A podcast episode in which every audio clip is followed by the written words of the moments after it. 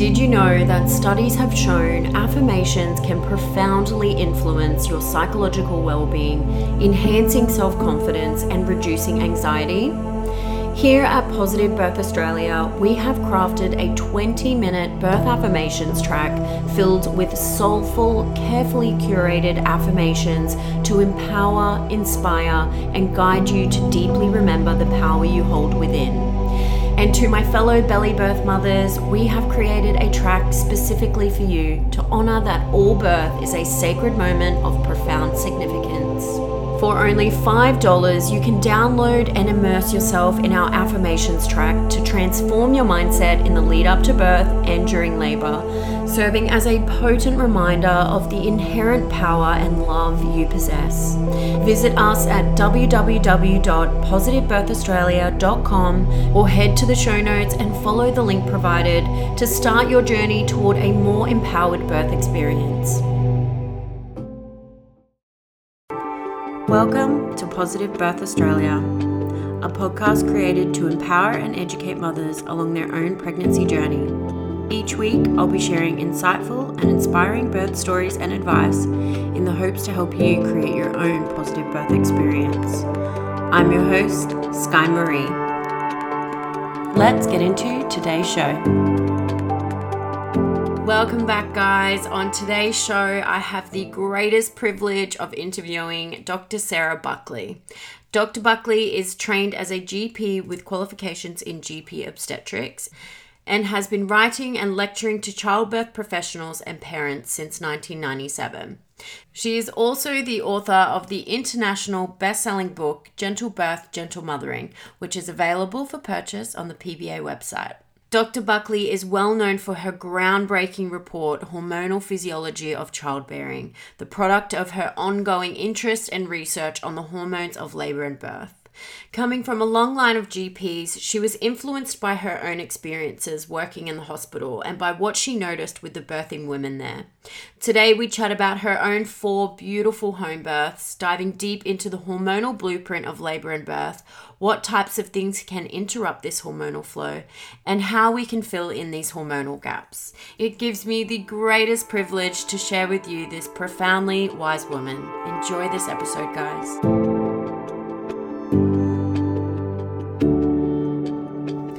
Dr. Sarah Buckley, welcome to Positive Birth Australia. Thank you so much for being here today. My pleasure, Sky. I guess where I would like to start with you today is where your own journey began and your passion for physiological birth. Yeah, well, it's kind of a family thing, Sky. Actually, my grandfather was a GP, like a family physician in a small country town in New Zealand. And there's family stories about him going out on horseback to attend women giving birth in the bush. Oh, and wow. uh, my father actually went to the UK in the 50s and trained as an obstetrician over there and came back and actually worked as a GP mm-hmm. in this small town called Whangarei in, in New Zealand. Um, so it was kind of in my blood. Like my dad, my childhood was often. Uh, off at the obstetric annex. Um, um, so yeah, it was kind of in my blood. But I guess I did it a bit differently myself because I chose to have my babies at home, my four children, and I guess I was kind of influenced by my own experiences. I did my um, obstetric or GP obstetric training in hospitals, and I noticed that women who gave birth at night or when not many people were around, including myself, mm-hmm. had a better time than when there were all kinds of people around and it was daytime and it was busy. So I noticed that, and then I had the incredible privilege of supporting two friends having babies at home, and I got to see, whoa, that's a different experience from hospital as well. Um, and I guess um, also very influential was my beautiful sister-in-law, um, my husband's sister Sue Lennox, who's a home birth midwife in New Zealand for um, decades. And so she was she was kind of like, of course you're going to have your babies at home. And I remember with my first one, like getting halfway through the pregnancy and thinking, oh, maybe we should actually make a choice about this and consider going to hospital. and then we thought, oh no, we'll just we'll just stay at home. and you know, I could, you know, having had that um, experience in hospitals, I could really see where the, the differences in what my experience were and what they would have been if I'd been in hospital. So that mm-hmm. was very um, educational and, and, enlightening. But also, you know, I had such great experiences at home, um, beautiful every time, and things that happened at home that would have been kind of complicated in hospital. Like, mm.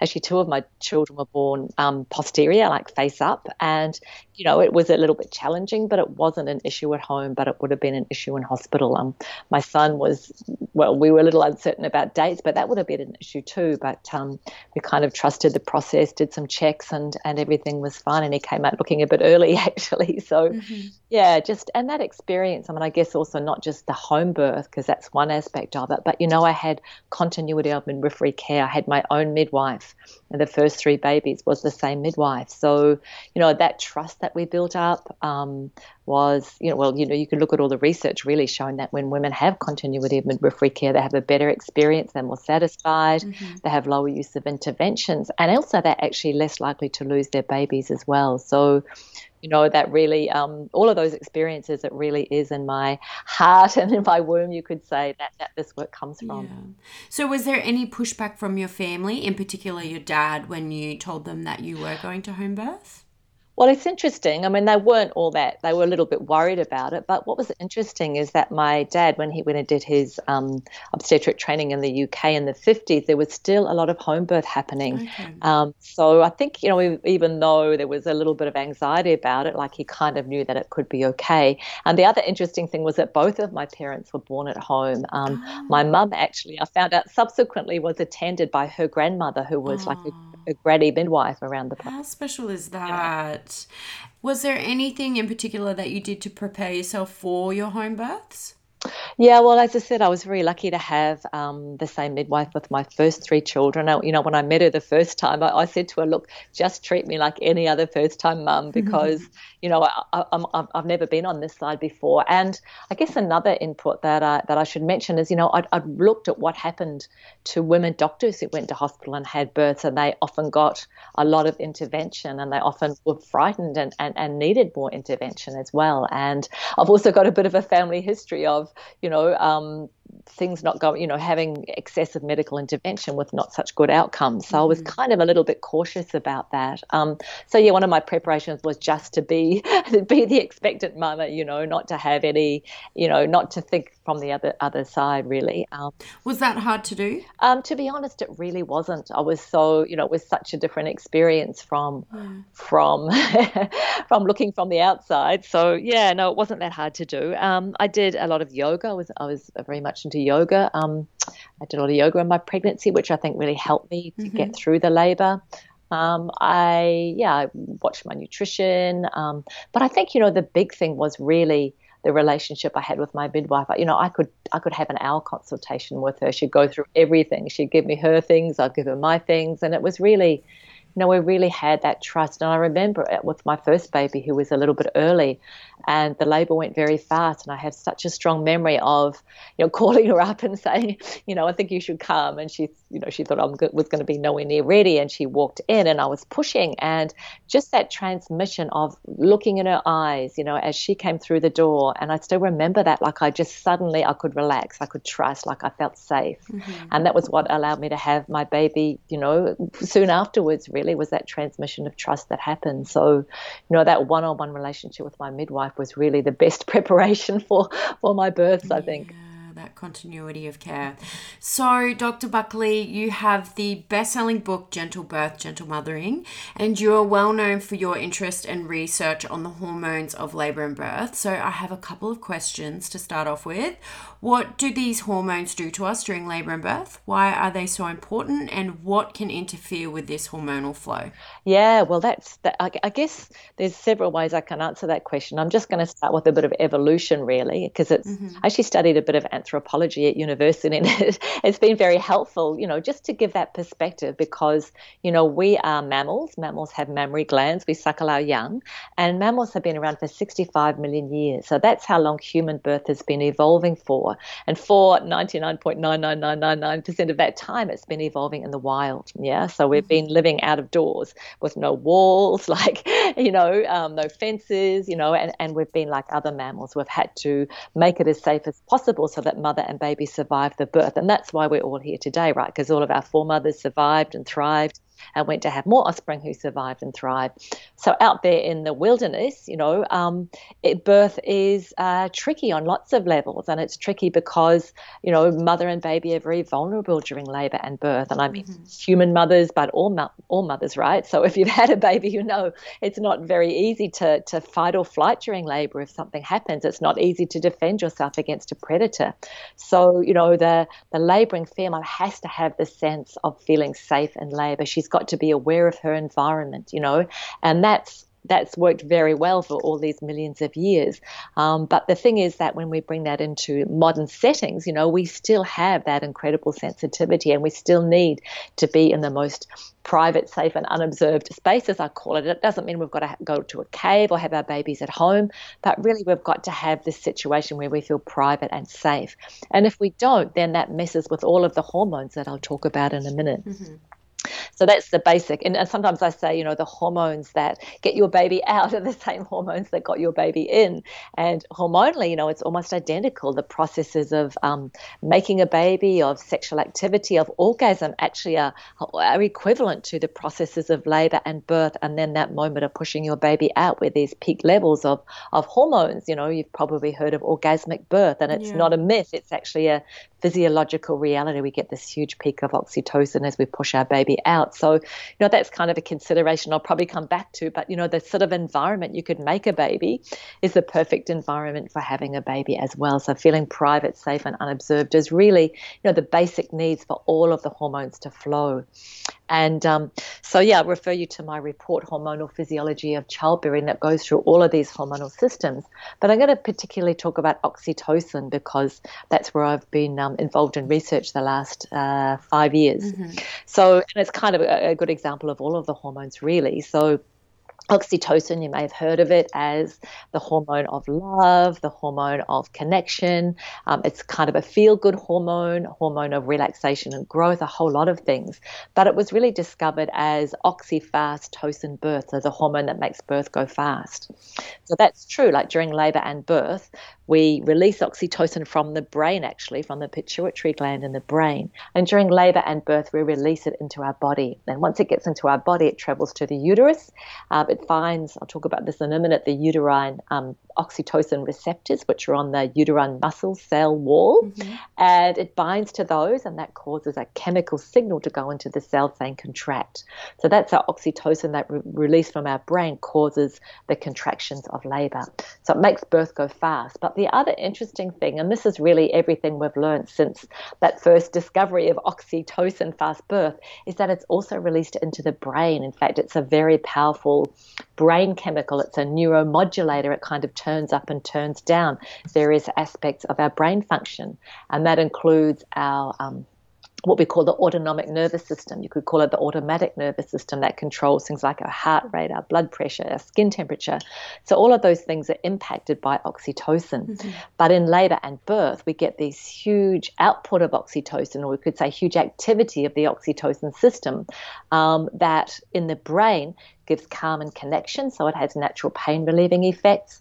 So you can see in parallel that's happening and that's building up at the same time that the uterine contractions are building up. So it's a perfect system. It's what I call Mother Nature's superb design. The stronger your contractions, the more brain oxytocin you have to help you to deal with those contractions. Mm. And not only that, but it's also switching on the pleasure and reward centers, the dopamine parts of the brain. And what that's doing is helping the mother to feel as good as possible in the midst of that intensity. But critically, it's switching on the maternal circuits, the parts of her brain that she's going to use to bond with her baby. And if you think about all mammals, you know, dogs, cats, elephants, they don't go to classes to learn how to bond with their baby, right? It has to kick in straight away at birth. Otherwise, there's no species survival, right? Yeah. So it, it switches on because of this activation of the reward and pleasure centers by these oxytocin peaks during labor. And then what happens, and I'm sure we'll get to this later, in the, in the hour after birth, is the mother has these huge peaks of oxytocin. She meets her baby or babies for the first time, and they she gets the, you could say, the sensory input, what the babies smell like, what they feel like, what they look like. And that kind of fires and wires in a neurological sense with those reward and pleasure centers. So basically, she she's saying, These are my babies, they're a source of reward and pleasure for me. And that's what's going to motivate her to give the dedicated care that every mammalian mother, every mammalian baby needs, and every mammalian mother gives because of this switching on of the reward and pleasure centers. And it's mm. also why I, that's why I talk about ecstatic birth because when you get the full dose of this reward and pleasure, it really is totally ecstatic, totally euphoric. You'll say, "Oh my God, I could do that again," you know. A lot of women don't you don't want to have more babies, right? But you could go through the whole labor and birth because of this intense activation of the reward and pleasure centers. So, lots of other benefits of oxytocin. It actually, actually has anti inflammatory, antioxidant effects. Mm beneficial for the mother in labor, but also for the baby, because the baby has these peaks of oxytocin. In fact, levels in the baby and the newborn baby are even higher than the mother. Mm-hmm. So, this peaks of oxytocin in the baby gives a natural pain relief, like you may have heard about this. Sometimes they'll do more painful things like um, injecting the baby in the in those first few hours after birth, because the baby has this natural pain relief. But also, you know, all those processes of labor and birth. I mean, they're intense for us as the mama, right? But they're also intense for the baby because the baby's getting squeezed. The baby's having this experience they've never had before. The baby's getting this intermittent lack of oxygen, hypoxia, we call it. Mm-hmm. So, all these stresses of labor that actually trigger the release of oxytocin in the baby's brain. And then the baby comes out with this natural pain relief, this calm and connection. It comes out already. And the other thing is with oxytocin, it's actually a social hormone, it's a social affiliative hormone. So, we have the mother with these peaks at birth, we have the baby with these peaks at birth. They come together. I say it's like the best first date ever together. Right? they come together ready to fall in love and bond with each other and interact socially, you know, and that's going to be the start of bonding. It's going to be the start of breastfeeding. So that's mm. kind of like in a nutshell, a Mother Nature's superb design for the oxytocin system for mothers and babies. Yeah, right. Wow, this is already so interesting. And so, what can interrupt this hormonal flow? Obviously, interventions. Yeah, so every the first thing to say is every intervention has its place, right? Sometimes you know, sometimes it's life saving for mother and baby. Sometimes it's the only way for the baby to get out. Mm-hmm. Um, sometimes, you know, mothers are really distressed in labor, and an epidural is a really good form of pain relief, and she can relax. Yeah. But the trouble is, all these interventions can create what, what I call hormonal gaps. So if you think about what we call physiological birth, like the full expression of all of these hormones that we're talking about. That's kind of one end of the spectrum. And at the other end of the spectrum is like minimal hormones, which, you know, would be like a pre labor cesarean. The mother's had no labor. She's a bit ahead of her schedule um, to some extent. Um, and so that, those are kind of the, the spectrum. And every mother and baby is somewhere along that spectrum. But if they're not experiencing full physiology, then there's going to be a hormonal gap to some extent. And you know, some of these interventions cause hormonal gaps. So what we need to do is be aware this is the intervention, this is the hormonal gap, and what can we do to fill it in? But we haven't quite got there yet in our clinical care. So some of the, the hormonal gaps that are kind of obvious is obviously a pre-labor cesarean. So the mother's not fully ready, the baby's not fully ready, there's not the processes of labor and birth. So that's a very big hormonal gap, right? Mm-hmm. There's a couple of other like in, um, preparations that happen, and I'm just going to go back to the hormone receptor idea. So basically, a hormone is a substance that's produced in one part of the body with effects in another part of the body. It has effects by binding with a receptor, and it's like putting a key into a lock. So we have the key, oxytocin, we have the lock, and I mentioned before it's on the outside of the uterine muscle cells. Um, so oxytocin released from the brain travels to the uterus, finds the lock, the oxytocin receptors, binds to those receptors, and it's, and it's like turning the key in the lock. And that's what sends a chemical message into the mother's uterine muscle cells, and that's what has them contract, right? Mm-hmm. So part of the preparation of for labor and birth one thing we know for sure, because some of these things aren't really researched or possible to research, is that the mother's uterus has an increased number of uterine oxytocin receptors in the lead up to labor. So that minute that she goes into labor, which is quite mysterious, you know, we don't really understand how that happens or why that happens or why it happens now, not tomorrow, right? We, there's so much we don't know about human labor. Um, so that that moment of the physiological onset of labor, as I call it, the magical moment, um, the mother has that peak numbers of oxytocin receptors.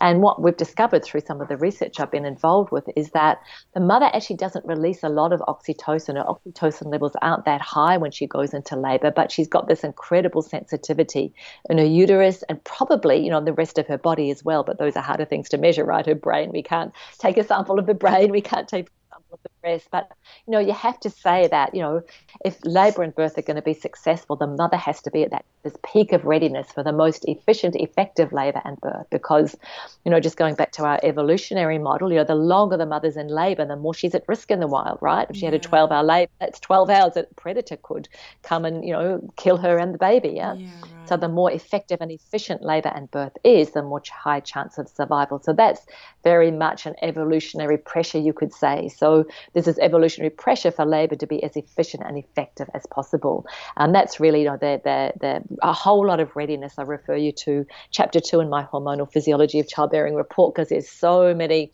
preparations that happen. And, and, as I said, a lot of them we don't even understand. Mm-hmm. But the oxytocin receptors in the uterus is a good example of that. So going back to our hormonal gaps, you know, the mother who had a pre-labor cesarean doesn't have that optimum number of oxytocin receptors in her uterus.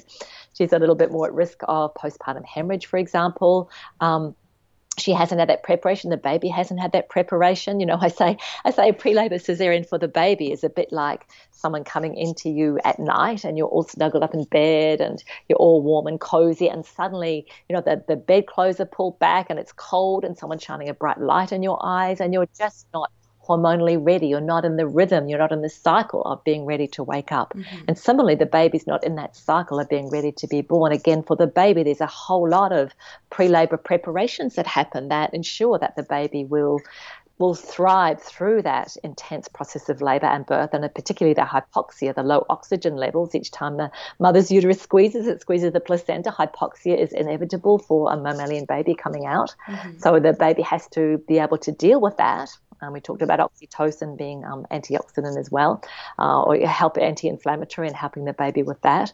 But the baby also has to make that incredible, like miraculous transition to life outside the womb. The baby has to breathe where they've never breathed before. The baby has to digest where they've never digested before. The baby has to keep themselves warm as well. So there's all these preparations for the baby which actually do involve oxytocin to some extent, but also another hormonal system we call the catecholamines, adrenaline and noradrenaline. So the baby, you know, the pre-labor preparations for the baby involve um, increases in the activity of the adrenaline, noradrenaline system. And then in labor and birth, the baby has this surge of, we call catecholamine surge, um, that gets stronger and stronger as um, Labour gets stronger and stronger. And this, like I was saying with the mother, it's a superb design. The stronger labour is, the more of a catecholamine surge the baby has, which basically protects the baby from the hypoxic um, effects of the contraction. So it it, um, it, makes sure the baby's brain and heart are always well supplied with blood and oxygen. Mm. Um, it also uh, helps the baby to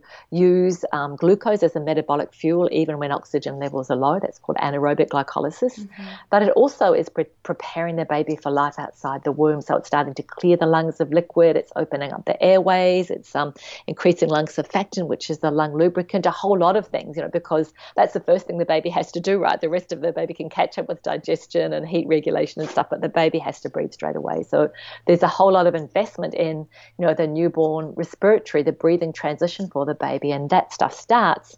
Well, some people would say nine months earlier, really, but you know, the the, the pre-labor preparations and the in-labor processes are critical to that. And we know that there's a big hormonal gap for for newborn babies when they're born by a pre-labor cesarean, and particularly with breathing, they're much more likely to have breathing difficulties at birth. You know, even a healthy baby, healthy full-term baby, is more likely to have breathing difficulties, mm-hmm. mostly minor, but some significant breathing difficulties as well. And a pre-labor cesarean baby is also more likely to be hypoglycemic, to not be able to generate their own metabolic fuels because again they haven't had that help of the catecholamine surge and the other thing the pre-labor cesarean baby the other hormonal consequence of this hormonal gap is they tend to get cold because they haven't had the the, it, it, actually starts the burning of a, a, substance we call brown fat between the baby's shoulder blades. You know, you, you, all you've got to do is think about what does baby need to do, and you know, Mother Nature thought of it first because all these systems in place to make sure the baby makes this healthy transition. And then, of course, the baby goes skin to skin on the mother. You know, the oxytocin helps mother and baby interact.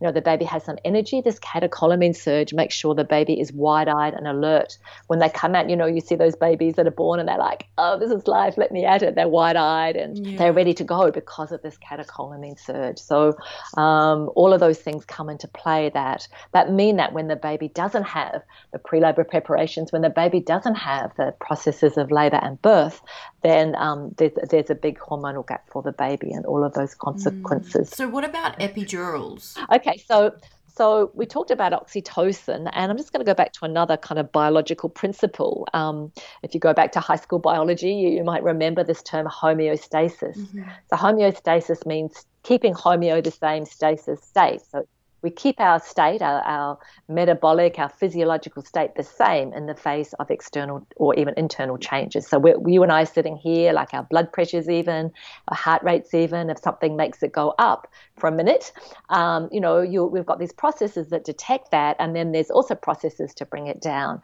And that's called a negative feedback loop, keeps things the same. You know, it's a straight line, that's homeostasis, right? Mm-hmm. But labor is not a homeostatic event. We don't want things to stay the same in labor. They can't stay the same. Labor an accelerating event. So I call it the snowball of labor. It starts small, gets bigger and bigger, and in the end becomes virtually unstoppable. And the reason for this is because we have positive feedback loops, not negative feedback loops, right? If we had negative feedback loops, nothing would ever happen, right? Mm-hmm. So these positive feedback loops. So there's several that we know about in labor, probably many more because of that that huge acceleration that happens in labor, right? Um, yeah sometimes quickly, sometimes slowly, but it's really the same process. So basically, what's happening is we talked about the release of oxytocin from the brain into the uterus, causing these contractions. But then what happens is there's a specific nerve pathway from the uterus back to the brain that registers the sensations of the contractions that the sensations of the contractions feed back to the brain saying release oxytocin. Mm-hmm. So um, the brain then releases more oxytocin both to the uterus, yeah? yeah, so causing stronger contractions, more sensations, more trigger, more oxytocin release, but also within the brain. So remember we mentioned the stronger labor is, the more oxytocin, the more the laboring mama of any mammalian species gets this help, gets this natural pain relief, natural calm and connection in the brain. So that's what's happening all the time. And that's what's, or one of the feedback loops that's fueling the, the acceleration of labor, that's helping this snowboard to get bigger and bigger, right? Mm-hmm. But that feedback loop, and by the way, if you want to look at this, it's on my website. Look at my blog, my epidural blog. Um, it's got a little picture of this. Mm-hmm. So this feedback loop depends on the sensations from the uterus to the brain. And the problem with an epidural is it's very effective at abolishing those sensations. Yeah. And if we don't have those sensations, we don't have the feedback loop. So the mother's oxytocin levels go down. We know this from studies that have been done measuring it. But the other thing, the other hormonal gap that happens is she's not getting the release in her brain. Mm-hmm. So all those things we talked about oxytocin doing, calming, connecting, pain relieving, um, switching on reward and pleasure centers, and in fact, a couple of other things that brain oxytocin does. Um, it changes a mother's personality, right? When you've had a normal physiological birth, after that, you become more relaxed, less tense, um, less muscular tension, less, less psychological tension. Um, you also become more sociable. You're looking for more social interactions. And um, we think that happens through the release of oxytocin in the brain during labor and birth. And all of those things are going to help the mother to care for her baby, to breastfeed her baby, to have a relationship, to bond, etc. So that's one thing. So we know that, well, the, the things that support this hypothesis about oxytocin is when women have an epidural, they don't get those personality changes. Mm-hmm. I mean, you can probably guess that women with a pre-labor cesarean don't get those personality changes either. So that's one thing. The other thing that happens that I haven't mentioned, you know, it's kind of magical, this, this you could say, marinating of the mother's brain and oxytocin during labor and birth. The other thing that happens is it actually switches on, Um, in some way we don't understand, the mother's capacity to release oxytocin during skin to skin contact. Okay. I'll just explain a little bit about that. So, you know, the mother straight after birth, you know, in the 65 million years of evolution, all other mammals, blueprint for us is that the baby stays on the mother's body, comes straight onto the mother's body. The baby crawls up the mother's body um, using primitive reflexes, what we were taught as primitive reflexes, the stepping move, reflex. The baby finds the nipple because it smells like amniotic fluid, and the baby um, massages the nipple, and then in the end, the baby attaches. That's kind of normal physiology, right? If that doesn't happen, there's a hormonal gap, right? Mm-hmm. But in response to that, the mother releases huge amounts of oxytocin. I mean, we talked about the feedback loop, so you can imagine the feedback loop going faster and faster, you know, stronger and stronger as labor progresses. And that pushing stage, those very intense sensations of pushing, some of you might remember, um, release these huge amounts of oxytocin in the body and in the brain, you know, three to four times what it was at the start of labor, as far as, far as we can measure, but probably even higher because it's hard to measure. Mm-hmm. But also um, in that, that hour after birth, when mother and baby are together, and the mother's been through a physiological labour and birth, from that peak at birth, the mother's levels can be even 10 times higher. So there's mm. massive capacity to release oxytocin in skin to skin contact with her baby. And I'm going to have to skip forward a bit here to say a little bit about that. You know, at that time, it critically saves the mother's life, basically. It, it, it makes her uterus contract, which seals off all those blood vessels that are kind of torn as the, ba- as the placenta gets birthed. And it also um, uh, opens up the blood vessels on her chest wall and forms a natural warming mechanism for the baby, which is part of the magic of skin to skin that the baby who's in skin to skin contact with the mother is warmer than anything you could wrap the baby in, any heater you could put the baby un- under, because there's actually the, the interaction between mother and baby. And again, Mother Nature's superb design. The cooler the baby is, the more the mother's chest wall pulses heat to the baby. Mm. The, co- the warmer the baby is, the less it pulses heat. So it's there's this process we call mutual regulation. There's lots of examples of it.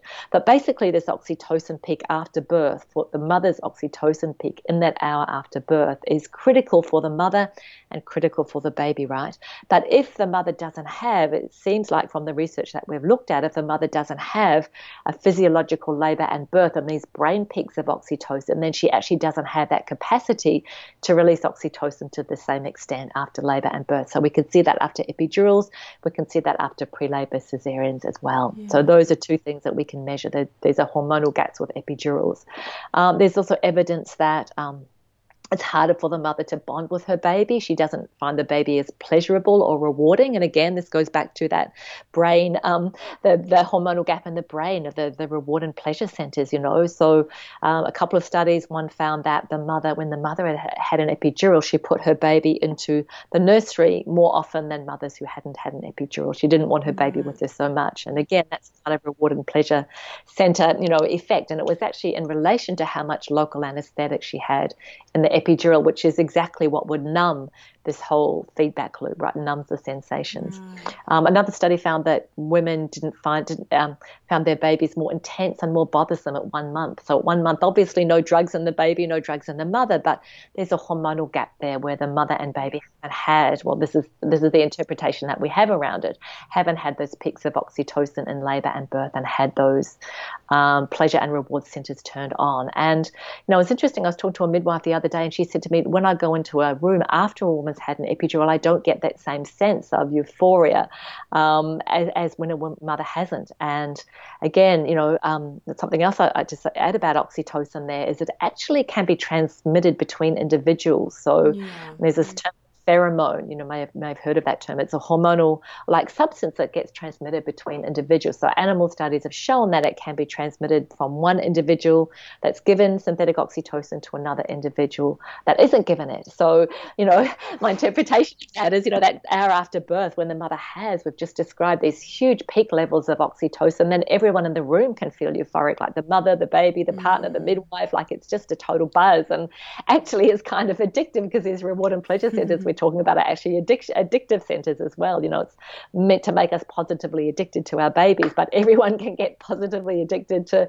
physiological birth at that moment as well. So what this midwife is saying to me is that I didn't feel that physio- that pheromonal oxytocin mm-hmm. when the mother's had an epidural. So there is a hormonal gap there, but all is not lost. We'll talk about how to fill in those hormonal gaps in a minute. Yeah. But the other major intervention, major interventions really are induction of labour, and we don't have a lot of research on that. Um, some of our research is suggesting that um, prostaglandins may interfere with oxytocin. We're going to have to wait till we get all that um, data together. Mm-hmm. Um, uh, obviously, the baby and mother don't have those full physiological preparations. Does it could it in fact breast impact breastfeeding? Because that's of course the other hormonal oxytocin thing that has to happen after birth. And you know, there's really not good research on that, which is really concerning when you look at the number of women being induced. Like it's 30% or more, more for mothers having their first babies. So you know, it's really quite um, concerning that we don't know, you know, does induction impact breastfeeding? Um, does synthetic oxytocin that's often given. So often when women are induced, um, they may be given a prostaglandin, a local tablet or pessary or um, internally to ripen the cervix, which kind of prepares, it does some of that preparation. And then they're or, um, usually at some stage given synthetic oxytocin, which um, like all the things we've been saying about oxytocin contracts the uterus. Um, one thing to say about synthetic oxytocin is that it doesn't, you know, we said it's made in the brain, um, goes down to the uterus, you know, causes the rhythmic contractions of labor because it goes from the brain into the body. But actually oxytocin, whether it's the, the normal one, you know, the physiological one, our natural endogenous one, or whether it's the synthetic exogenous one from the outside, it doesn't cross back into the brain. Yeah. So so synthetic oxytocin doesn't have all those calming, connecting, pain relieving effects. So but it can cause strong uter- strong uterine contractions that can be very painful and very stressful. So one of the problems with synthetic oxytocin is, you know, it's very commonly women need an epidural after having it. Yeah. Um, because of that, you know, hormonal gap. Basically, they're getting these strong contractions at the beginning of labour before they've had a chance to build up their own natural pain relief, like oxytocin levels in the brain. Mm-hmm. And on the other hand, if a woman has an epidural, she's got this oxytocin hormonal gap, where oxytocin levels go down. So often they're given synthetic oxytocin. So epidurals and synthetic oxytocin is probably um, the most impactful of hormones rather than just synthetic oxytocin by itself. But again, you know, there's not a lot of research in this area, which is really concerning when so many women are having it. We don't even know what the, you know, what the longer term outcomes are for, for mothers and babies from these interventions beyond the kind of things that I've mentioned. So, is there anything women can do to fill in these hormonal gaps? So, you know, what we've talked about really is these oxytocin gaps, and you know, they're happening in the brain. And so, what we need to do to fill in these gaps is increase brain oxytocin. So, you know, injecting synthetic oxytocin isn't going to make it. If we injected it into the brain, it actually would. Oh, um, for example, they did studies um, administering epidural to labouring sheep, and they found yes, there was this deficit in brain oxytocin that had the mothers not bond with their babies. You know, especially the first time mothers, mm-hmm. um, big reduction in, in bonding there. Um, but when they injected oxytocin or synthetic oxytocin into those mothers' brains, it um, it filled in that hormonal gap. So the hormonal gap is in the brain. Yeah. Oh, wow. So we want to do things that naturally produce oxytocin. So skin to skin is um, is one, and breastfeeding is the other. So basically, these hormonal gaps can be filled in by skin to skin and breastfeeding. Amazing. And something just to go back to some a general principles. So we've talked about how um, how there's all this preparation happening. For example, you know, that uterine oxytocin receptors is one example, so that when the mother releases oxytocin in labor, she doesn't have to do a lot of it. Mm-hmm. She doesn't even have to do it for very long. You know, you could have a, a short labor, you know, an hour and a half, um, and still all of these things are going to happen because of that release of brain oxytocin based on on the foundation of the mother's readiness, right? So it's, you know, you could call it a biological window of opportunity, yeah. Mm-hmm. But if we miss that window of opportunity, it's going to take a lot more more work to fill in that hormonal gap. Okay. So, for example, I talked about that study that showed that when women had an epidural, they didn't get the personality changes straight after birth. Now, in this study, they followed the women up, and those women had been exclusively breastfeeding for three to six months did get the personality changes because every breastfeed they release oxytocin, which is the letdown reflex, mm-hmm. and that's shifting the brain incrementally. But you know, you've got to do it for much longer, right? You you, you miss that window of opportunity, it's not going to be as effective. And I'll just share an anecdote about that. So this was a, a mama who'd had two natural births, and the third one she had to have a pre-labor cesarean for safety reasons. Mm-hmm. And she said, when I got my baby, my baby felt different. So all the things we've been saying, the baby didn't have those peaks of oxytocin. The mother didn't have those peaks of oxytocin. The mother wasn't as warm, you could say. Uh, the baby didn't have that catecholamine surge. You know, pre-labor cesarean babies are often a bit drowsy. They're just not ready to wake up, to socialize, to feed. They haven't had that whole wake up preparation, you know, for life outside the womb. So they'll get there. They will get there. But it's, you know, this mother said, you know, my instinct was to have my baby skin to skin with me. And after three days of skin to skin, my baby felt the same. Oh, wow. So, you know, an hour and a half of labor, that would have all worked because there was this window of opportunity, this biological window, you could say. Mm-hmm. But when, because she missed that, her and her baby both missed it, it took much longer, much more dedication, three days of skin to skin to catch up with it. So basically, skin to skin and breastfeeding as early as possible. You know, there's some really great, um, really great um, processes that hospitals are using to make sure that the mother and baby aren't separated after a cesarean. The baby's baby or babies can go straight on the mother's body after birth um, or as soon as possible after birth. There's all kind of sterile fields and you know extra hands and stuff, but it can be figured out. You know, there's a great paper called the Natural Cesarean.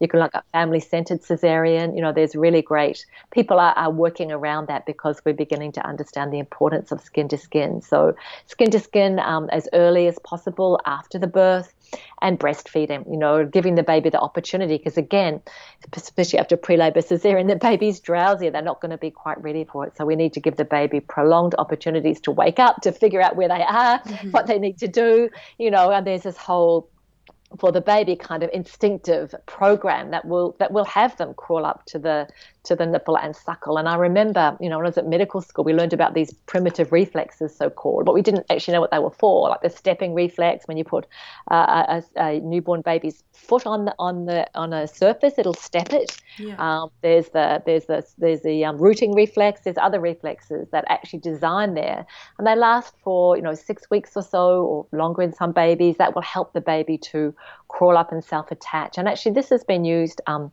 by some lactation consultants if the baby's first breastfeed didn't go so well. The baby still has all of those capacities during the early weeks. So sometimes put mama and baby together in a warm room, maybe in water. You know, let the baby crawl up and actually reprogram that that um, that uh, limbic system program, you know, the, the, the baby's instinctive program to find the nipple and suckle. And it's really, you know, it's quite extraordinary, really, that one, we didn't put that together, you know, when I was at medical school. Like, you know, what, what is this for? We thought it was just kind of random. We could use it to test the baby. But in fact, you know, was it, it was, it was, a, it was, you know, momentous that we discovered that human babies can do what every other mammalian baby can do, which is find the nipple and suckle and self attach. So it's good.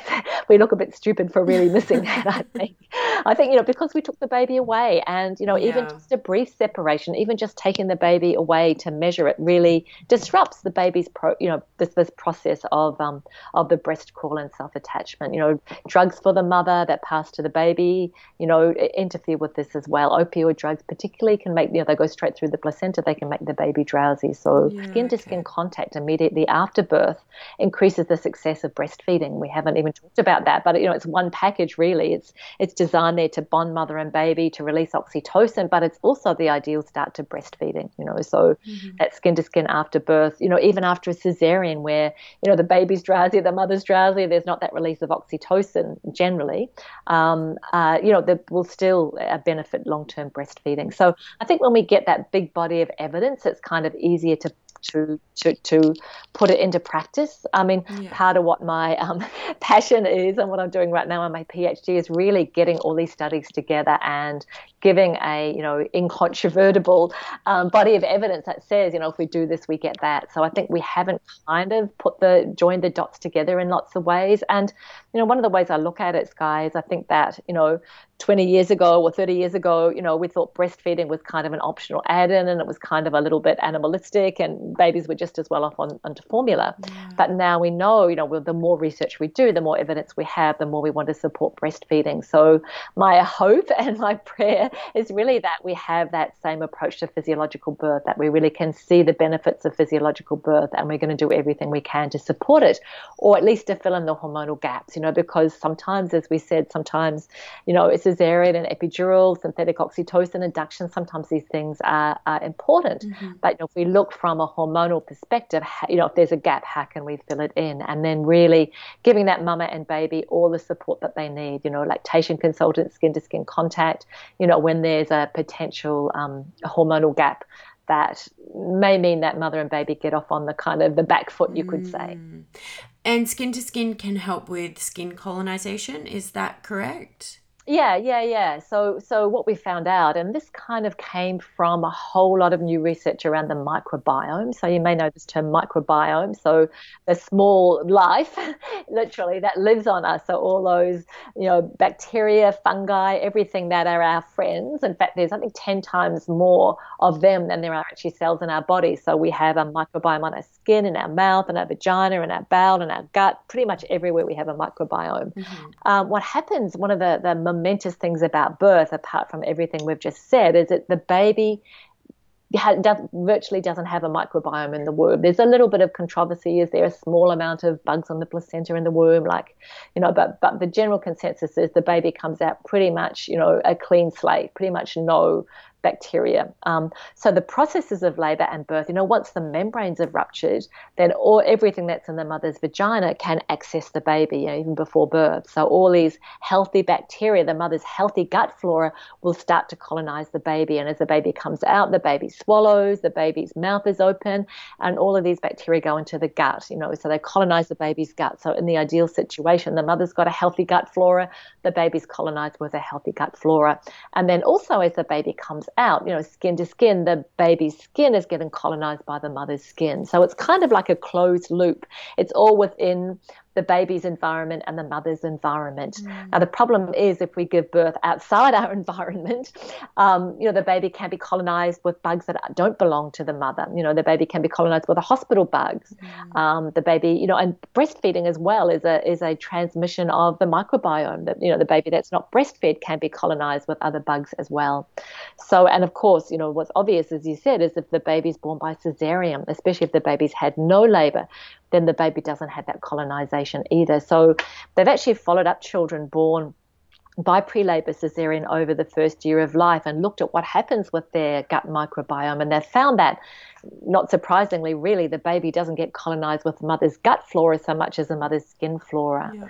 and you know the, the the the microbiome i think of it like a garden like if you're gardening the first thing that you plant is the thing that's going to take hold. And that's really true for our guts as well. So the first thing, the first bugs that come in there are going to be the ones that really take hold. And we can kind of tweak them a little bit, but it's really hard to change your microbiome. I mean, the only thing we can do, and you know, people might have heard of this, is, is a fecal transplant, actually giving the whole, because it's not just one bug or two bugs, it's the whole forest of bugs, we could say. You know, just changing out one tree isn't going to make a difference. Changing out one plant in your garden isn't going to change your whole garden. So, giving a whole kind of forest transplant with a, um, a fecal transplant is one way that does work, but short of that, it's hard to change it. So, you know, that's another really powerful reason for vaginal birth, you know, or for some labor at least.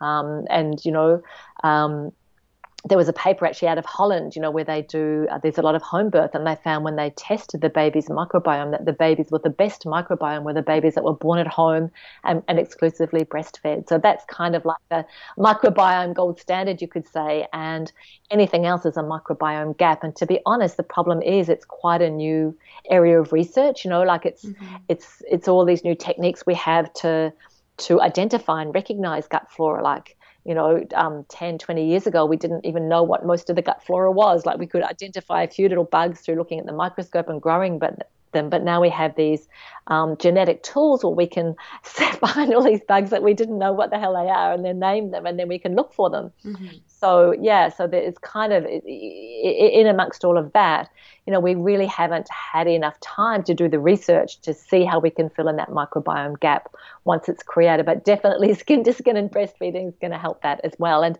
of course, the other thing that we haven't talked about is, you know, if the mother can't do skin to skin, then the partner, um, the partner's skin to skin is still going to be that same kind of domestic, local environment for the baby. So that's kind of like the another great backup system. And of course, you know, it was interesting. The um, they did a study that looked at we talked about pre-labor cesarean and oxytocin release. So they actually did a study where they randomized. Um, the baby to, the baby had skin to skin with a mother for I think the first 20 minutes, and then they randomized the baby to skin to skin with a mother or the father at that point, and both of them actually released a small amount of oxytocin, not those peaks we're talking mm. about in um, in labour and birth, the 10 times or even twice as much, but little small elevations in oxytocin, both the father and the mother. So, yeah.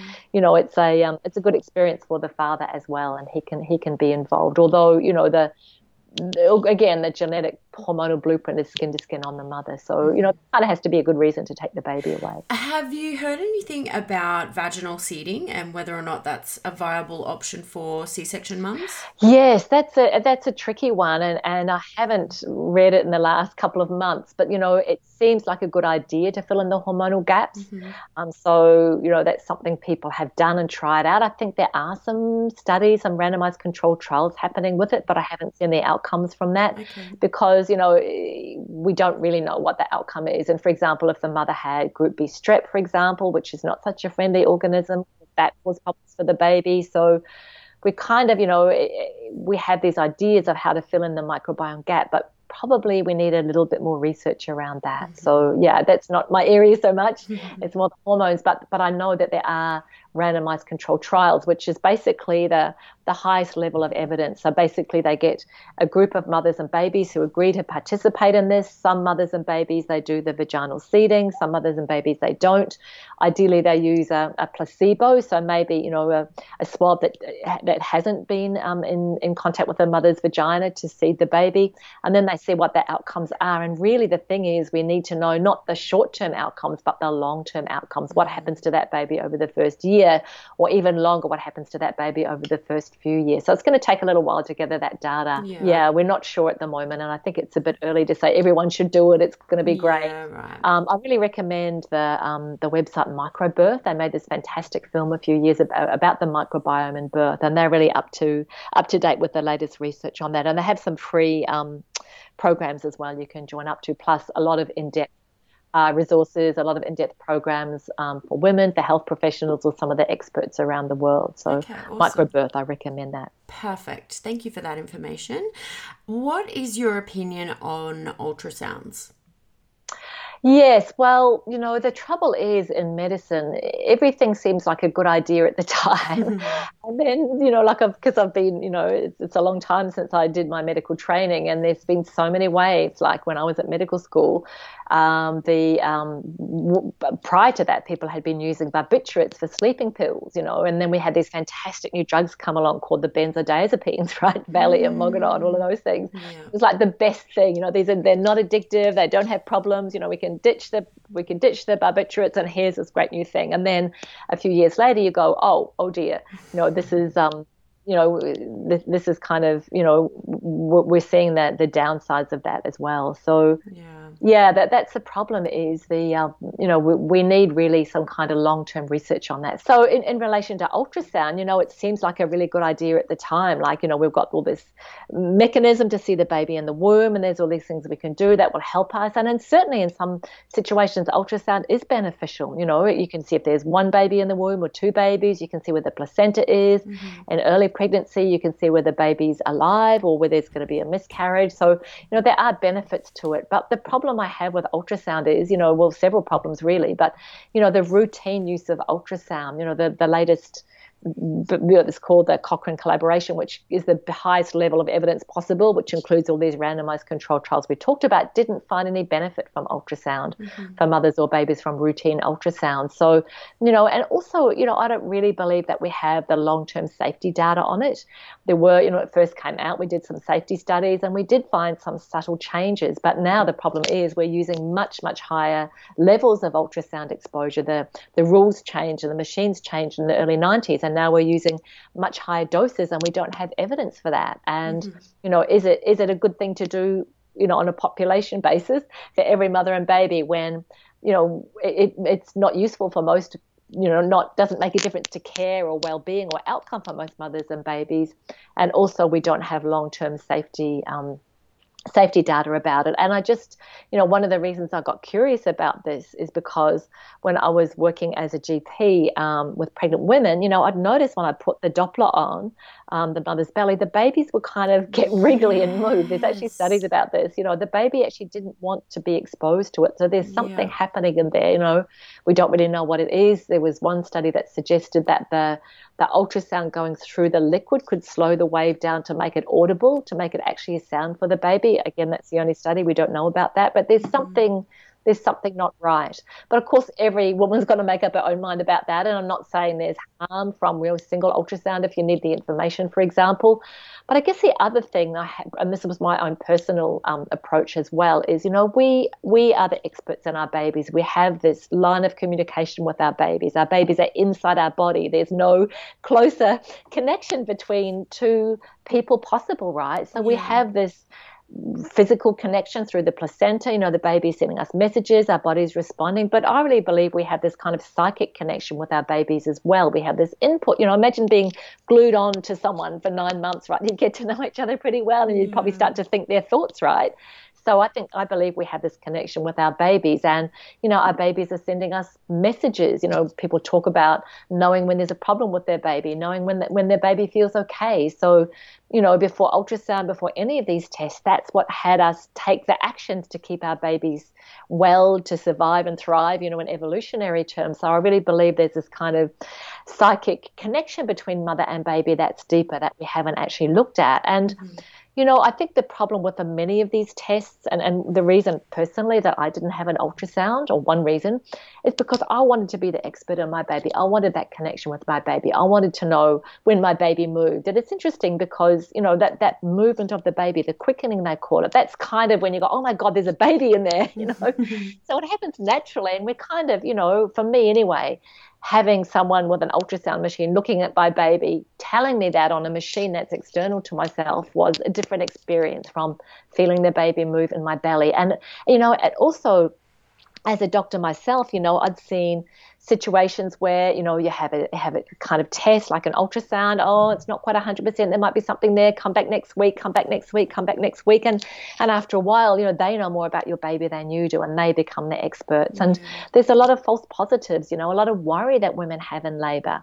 Um, and again it's something you've got to decide yourself. Like do you want to know if there's a problem with your baby in labor? You know if you do want to know if your baby has a congenital abnormality for example because certainly you can learn that. I mean it's not uh, it's not good news news, and generally there's nothing you can do about it except to terminate your pregnancy. So if you think that that's what you would do, yes, that's a, that's a reason to have it. But most abnormalities you can't do anything about. You know, few of them, you know, maybe being in a tertiary hospital would be helpful at birth, but not necessarily.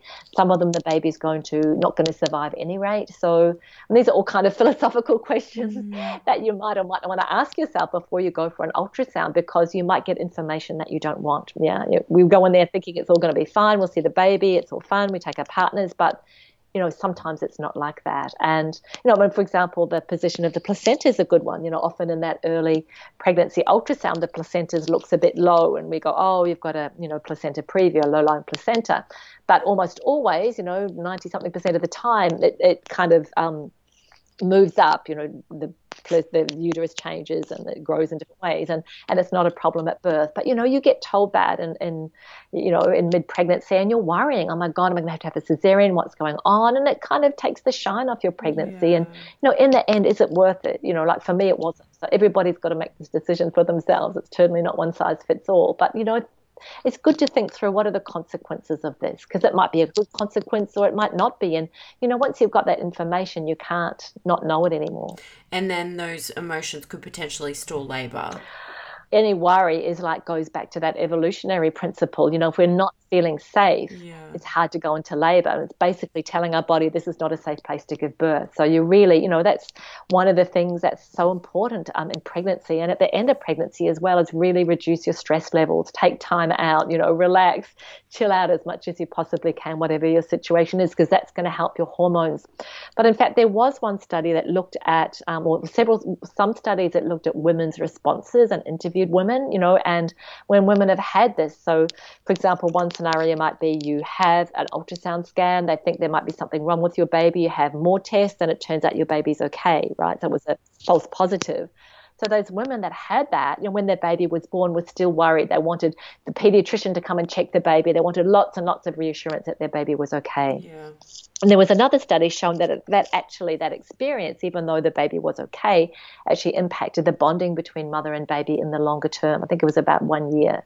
So you know, we don't really. It's a it's a delicate process our connection with our baby, especially if it's our first pregnancy. You know, we want to do things that are to um, support a bond with our baby. And look, for some people, ultrasound might do that, but it's hard to say for sure. You know, make that decision for yourself and look at all of these kinds of issues. You know, any of those prenatal testing. I don't know if I put that. I've got. I wrote a whole thing on prenatal testing. You know, the new tests that women are having. The um, the harmony self testing? DNA harm. Yeah, those tests. Those tests. Again, you know, you could find out something useful, but you can't do anything about it. Like, you know, I mean, maybe if you decide if your baby did have Down syndrome would be the first thing that you would actually terminate the pregnancy. Well, that's a good reason, but there's a whole lot of other things you could be told that might be okay or might not be okay. So, you know, think about worry. You know, we don't mm. really want to be any more worried than we have to be. You know, there's a whole industry designed to test everything about us and our pregnancy, and and basically the the the, the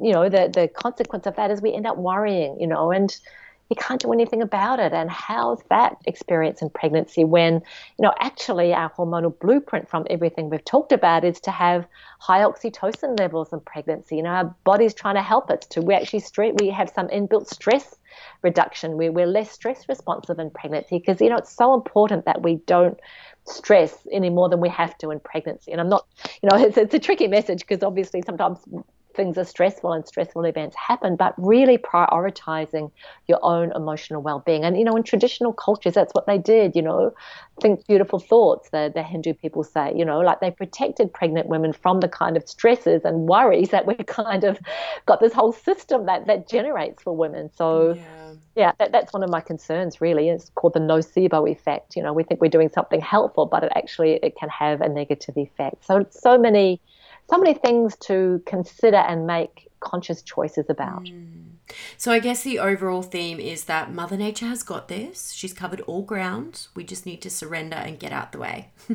yeah, yeah, exactly. Mother Nature's been doing it for a long time, you know, and the more you can support those processes and, you know, relax and and you know, gestate your baby, you know, mm-hmm. um, the better it is. yeah. yeah. Yeah. Dr. Buckley, for the women that are still conflicted over this, is home birth safe? Yes, it is safe. You know, and we've got lots and lots of evidence nowadays. And when we don't have that randomized controlled trial, in fact, they tried to do that with home birth and then they found 11 women that were willing to be randomized to home or oh, hospital. Okay. But there's lots and lots of home birth studies showing good outcomes for mothers and babies. In fact, um, good outcomes for the babies and better outcomes for the mothers. You know, your chance of having a cesarean is five to ten percent in most studies, um, versus thirty something percent major abdominal surgery. You know, your chance of having induction, epidurals, all of those things, which obviously you'd have to be transferred to hospital to have, but your chance of needing those things is significantly lower. And you know, also as I said, it's one of those models of care in many places where you do get that one-on-one midwifery care as well. So, you know, me, I'm a, I'm a medical doctor. My husband's a medical doctor. You know, we were totally convinced that home birth was a safe option for us, and all the evidence since then has really, you know, reinforced that. Mm-hmm. But of course, you know, it's really what's right for you. Like, there's no one size fits all, you know, and if you're really going to be nervous at home, then choose a hospital birth, you know. But you want to, you know, there's kind of two aspects of safety. There's like the mental thing where we do all the research and data, and this research, you know, that says that. That's a kind of mental idea of safety. And then there's this middle brain limbic system idea of safety, you know, that private, safe, and unobserved that we're talking about, where, you know, it's it's that it's that brain function that has us kind of prowl around in labor looking for the safest spot you know that has us lock ourselves in the bathroom or the toilet like the smallest room away from people when we're in labor that has us you know or maybe wanting to have other people with us that that we know and trust in labor you know that limbic system. So you know, you've really, if you're going to hospital, you've really got to protect your limbic system, your limbic brain. You know, you've got to protect it from the strange smells, strange noises, strange people. You know, all of those things. So how can you do that? So, you know, if you go to a, a class, I'm sure they'll teach you lots of things. But you know, oxytocin is related to the the smell the, mm-hmm. the olfactory system. So, you know, taking familiar smells, whether it's, you know, as simple as taking your own pillow to bury your head in, taking the t shirt of your partner that you can bury your head in, you know, how can you protect yourself from the sights, you know, these unfamiliar sights? I mean, you know, every animal seeks a familiar place to give birth. So if you're going into an unfamiliar place, you've got to protect yourself from that sensory input. You know, can you wear a mask? Can you, you know, can you stop that sensory input? Can you find something to focus on? Mm-hmm. What, what about the noises? Can you play yourself? Yourself a hypnobirthing tape. You know, can you, can you, you know, can you, um, what do you say, limit the sensory input that would trigger your limbic system um, if you're going into hospital. And the last hint I would say is that, you know, we talked about those positive feedback loops of labor. We talked about the snowball of labor, right? So labor starts small, becomes bigger and bigger, and in the end becomes virtually unstoppable when these feedback systems are going very strongly. So you know, the corollary of that is if you go into labor, into hospital early in labor before it's got established, before the snowball's got the momentum, it can throw off labor. You know, you can stop, you know, and it, that's quite a common experience women have. They're laboring at home, get in the car, they go to hospital, they put their foot through the door and everything stops, yeah. you know, or slows down. That's a recognized phenomenon, right? So, mm-hmm. on the other hand, at the end of labor, when the snowball's so big it's unstoppable for hormonal reasons, sometimes stress can actually make birth go faster. You know, if you think about an animal giving birth in the wild at the beginning of labor, if the, I call it the saber-toothed tiger effect, if the saber-toothed tiger turns up at the beginning of labor, of course it's better to stop labor, have the space to run away, find a safe place, etc. But if the saber-toothed tiger turns up at the end of labor, it's going to be much, labor's virtually unstoppable. It's actually going to be better to give birth quickly and easily, scoop your baby up and run away. And that's what can happen at the end of labor. So a bit of stress or the stress of going into hospital can actually accelerate labor at the end of labor. And, you know, women get through the doors and give birth often quite soon. So if you are going to hospital, it's very kind to your hormones to stay in your own familiar environment until labor is so big it's unstoppable. And you know, you might know that from having a doula with you, having your own midwife. And when I do workshops about this, one midwife said to me, I know it's time for the woman to go to hospital when she can't remember her own phone number. because basically you get into this altered state, all these chemicals, as I say, all this oxytocin is marinating your brain and you're in this altered state of consciousness. You know, you're mm-hmm. going out to the you're going to labor land, you know. You know that's part of this process of labor and birth. So the more deeply you are in that the further you know it kind of matches how far along in labor you are. So yeah laboring at home as much as possible would be my would be my best advice if you are going to hospital. Awesome advice. Thank you. And just a last quick question. Did you do anything special with your placentas Yes, with three of my babies, I actually had a lotus birth where oh, we don't wow. cut the cord and we keep the baby and the placenta attached to each other until the cord drops away at the umbilicus.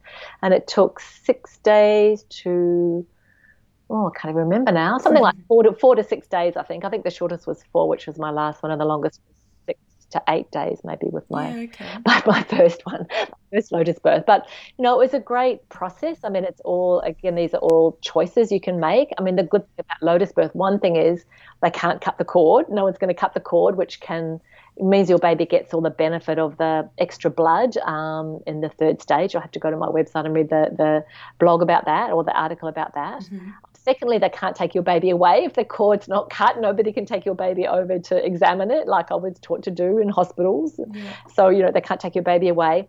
But the other thing is that um, when you're, you know, when the baby is connected to the placenta, well, first of all, it stops the baby from being passed around. And I think that's personally, I mean, again, you've got to decide what's right for you. But personally, I don't think it was good for me to have my babies passed around. It kind of interfered with my bonding to some extent. It mm-hmm. probably confused the baby because the baby, mean, imagine, you know, nine months in the womb, no smells, a little bit of taste from the amniotic fluid, and then suddenly coming into an environment of smells, you know, and and trying to learn those smells. Like I imagine it would be quite confusing for the baby. So I think, you know, minimizing the number of people that, that contact the baby in those early days is good. So Lotus Birth contributes to that. But the, the best thing is you can't take your baby to the supermarket with a, with a yes. Lotus, you know, you have to stay home in that quiet space. Um, and it was very beautiful, you know, we cared for the placenta. And then when the placenta came away in its own time, it was kind of like a whole nother birth. It was very, mm. it was very beautiful. So special. Dr. Sarah Buckley, wow, I cannot thank you enough for coming on the show today and sharing all of this compelling information that has honestly just completely blown my mind. I'm feeling incredibly honored and grateful to have you on the show. So thank you so much for being here. Yeah, my pleasure, Sky. And yeah, just sending lots of love and good wishes to every all the expectant parents out there. And you know, my final message is you know, trust your body, trust your baby. You know, you are Mother Nature's superb design.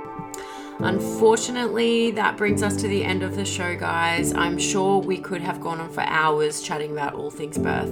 This interview is full to the brim with fascinating and useful information, but one that really stood out for me personally was how we can fill in the hormonal gaps created from interventions. Because as you all know, I've had two births, well, technically three, that have been full of all the interventions. So it really clicked with me when Sarah spoke about the research behind behind skin to skin. It's something I still do to this day with all of my babies, but I did it even more so when they were little freshies earthside.